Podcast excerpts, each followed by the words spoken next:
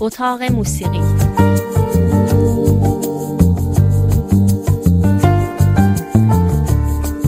فرید وهابی.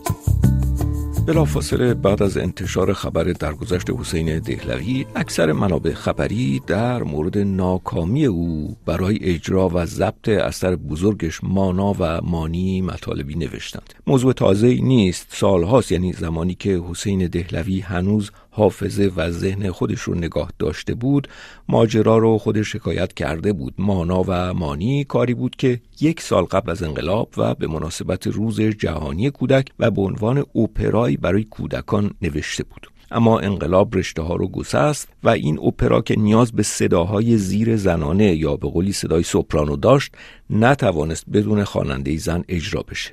بعضی نزدیکان حسین دهلوی گفتند که قصه مانا و مانی اصلا او رو مریض کرد.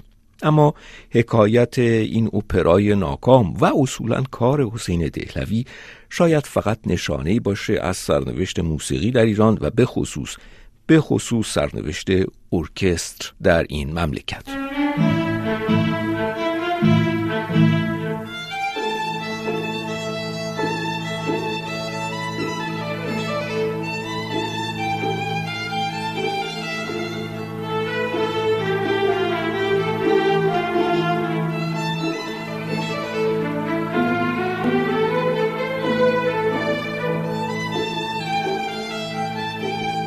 قطعه است از اپرای مانا و مانی. این قسمت های بدون آواز اپرا رو علی رهبری که زمانی شاگرد خود دهلوی بود نزدیک به 20 سال پیش یعنی فکر می‌کنیم سال 1979 با ارکستر فیلارمونیک براتیسلاوا ضبط کرده بود.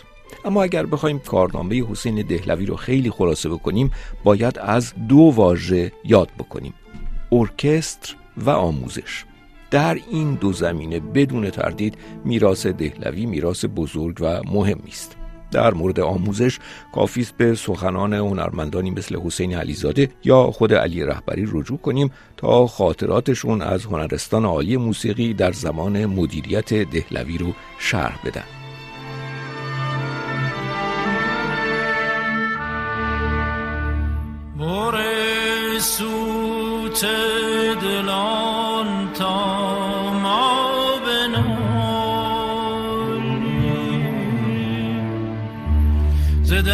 دست یار بی پروا بنالی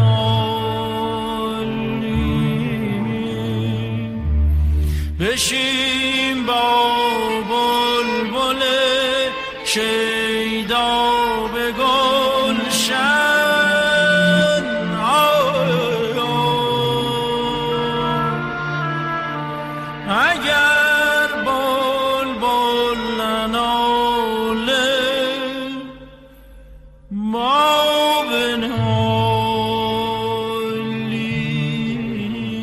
گفتگوی دل یکی از آثار حسین دهلوی مال سال 1336 اینجا با صدای صدیق تعریف. اما حسین دهلوی همونطور که اشاره کردیم تمام عمرش رو صرف ارکستر کرد. از همه جهات. هم تأسیس ارکستر مثل فرض کنید ارکستر تالار رودکی ارکستر سازهای مزرابی یا ارکستر سبا. از امور مادی این ارکسترها بگیرید یعنی فرض کنید استخدام نوازنده یا تمرین و سایر مسائل تا همه مباحثی که در حوزه دانش هارمونی و ارکستراسیون جا می‌گیره. این کاری است که تفننی نمیشه انجام داد. از جهاتی مثل کار مهندسی است. بدون دانش گسترده فنی ممکن نیست. این علمی است که همه جا در دنیا خیلی جدی گرفته میشه و آموزشش نیاز به مؤسسات آموزشی محکم و اساتید درست و حسابی داره. حالا در ایران دو مشکل بزرگ است یکی که خب نبود امکانات است که بدیهی است. اما دوم این که دانش هارمونی و ارکستراسیون رو اروپایی ها در طول قرون ساختند برای موسیقی خودشون نه برای موسیقی ما. در نتیجه کسی که بخواهد در چارچوب موسیقی ایرانی باقی بمانه باید از خودش قواعدی رو بسازه اختراع بکنه. این صدا امروز برای ما آشنا و معنوس هست اما نباید فراموش کرد که این ترکیب ارکستری این ترکیب صداها رو روح الله خالقی با هزار تلاش و مکافات و البته به دنبال کارهای وزیری ساخته بود ابداع کرده بود.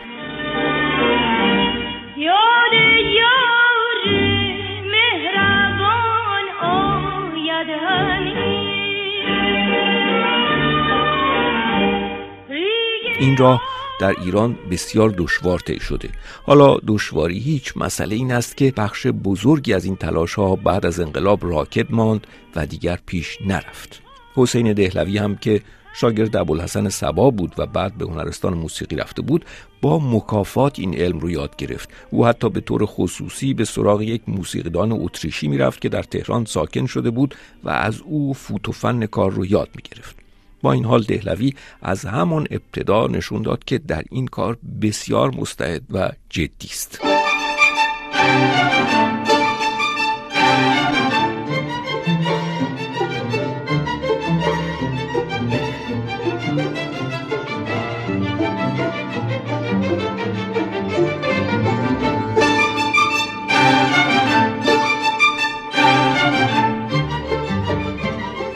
این قطعه اگرچه اینجا ضبط نسبتا جدیدی هست اما تنظیم و نوشتنش مال سال 1332 هست.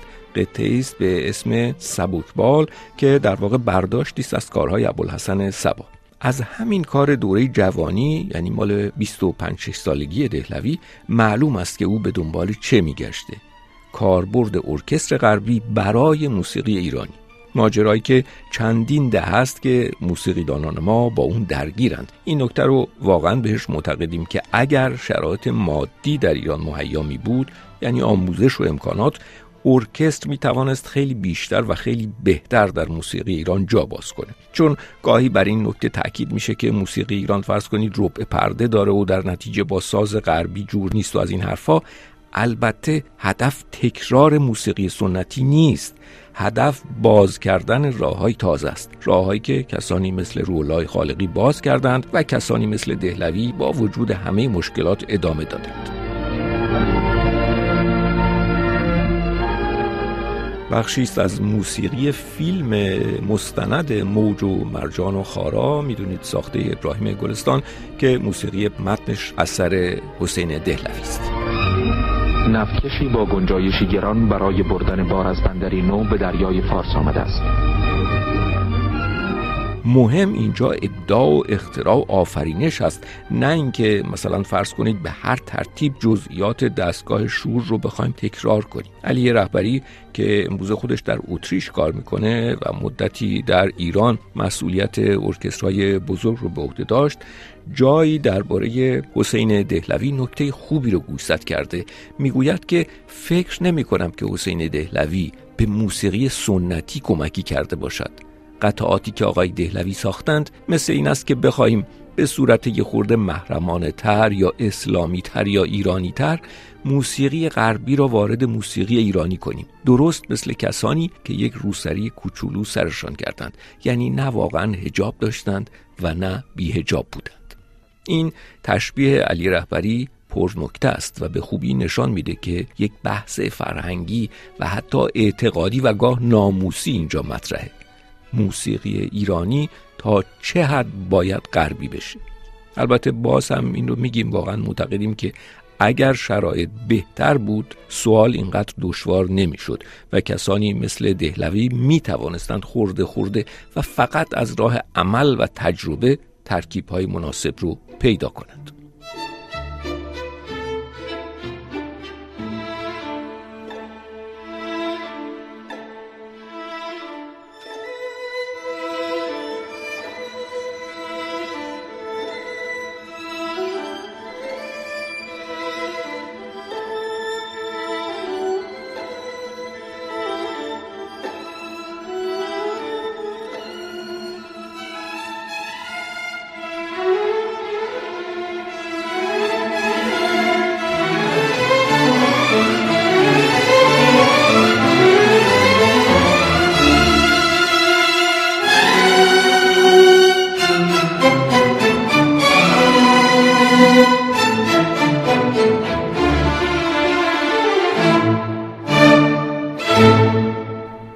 بخشی است از بیژن و منیژه حسین دهلوی که در اصل یک باله هست اما خب بعد از انقلاب اسمش رو گذاشتن سویت بیژن و منیژه.